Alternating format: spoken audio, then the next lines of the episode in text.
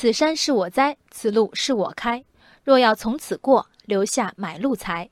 共享经济时代，没想到有人在共享绿林好汉的台词。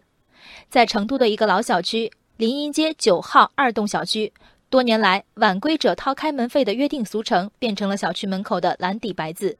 小区规定，大院晚上二十四点关门，从零点到两点开门者需交两元开门费，凌晨两点以后交五元。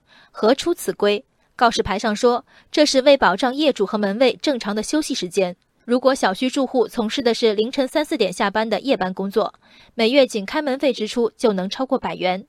与这笔费用形成对比的是，同一小区收取的管理费和垃圾费也就三十元左右。有小区业委会委员直言，院内共有一百三十三户住户，其中租户已经达到五十户。很多年轻人经常会很晚回小区，有些吵闹。规定经过大院业主大会同意后实施，目的就是为了让大家能早点回家，不影响小区安宁。有一说一，不遮不掩是个好习惯。开门费的制度化，本质是希望邻居们早早回家、早睡早起的良苦用心，还是更朴素、更真实的不影响小区安宁？说好要保障业主和门卫的休息时间，重点在保障业主休息还是门卫休息？我曾上过一年夜班，下午三四点到岗。下班时间在凌晨至上午，最长工作时间达到十七八个小时，收入并不比上白班的同事高。辛苦吗？当然辛苦。我们因此结伴去领导办公室呼吁涨工资吗？并没有。总有一些职业的描述是和熬夜和超长待机相关联的，比如夜班编辑，也比如门卫。我尊重门卫的辛苦劳动，希望业委会能通过更可持续的方式保障门卫的收入和休息。但只要业委会事先没有向门卫工作的应聘者隐瞒工作辛苦和需要企业的事实，预期中的辛苦不足以成为加价的理由。从业委会的角度，简单的五元开门费，一是警告了素质不高的年轻人，二能安抚频繁夜起、怨声载道的门卫，两方矛盾就地化解。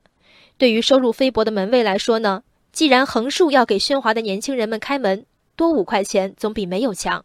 问题是。这五块钱是以什么名目收取的？是开门费还是喧哗费？对于夜归人，无论你发出杠铃般的笑声，还是踮着脚尖动静如老鼠，都一视同仁。其中的安静者到底是为什么挨罚？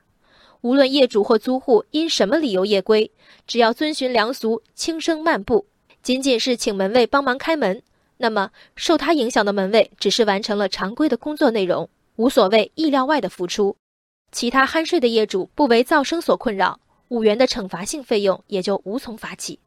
福利的改善是应有的。如果一名门卫二十四小时当班的工作强度已经明显与其收入不相称，无论是增加人手还是提高其收入，都值得放到台面上讨论。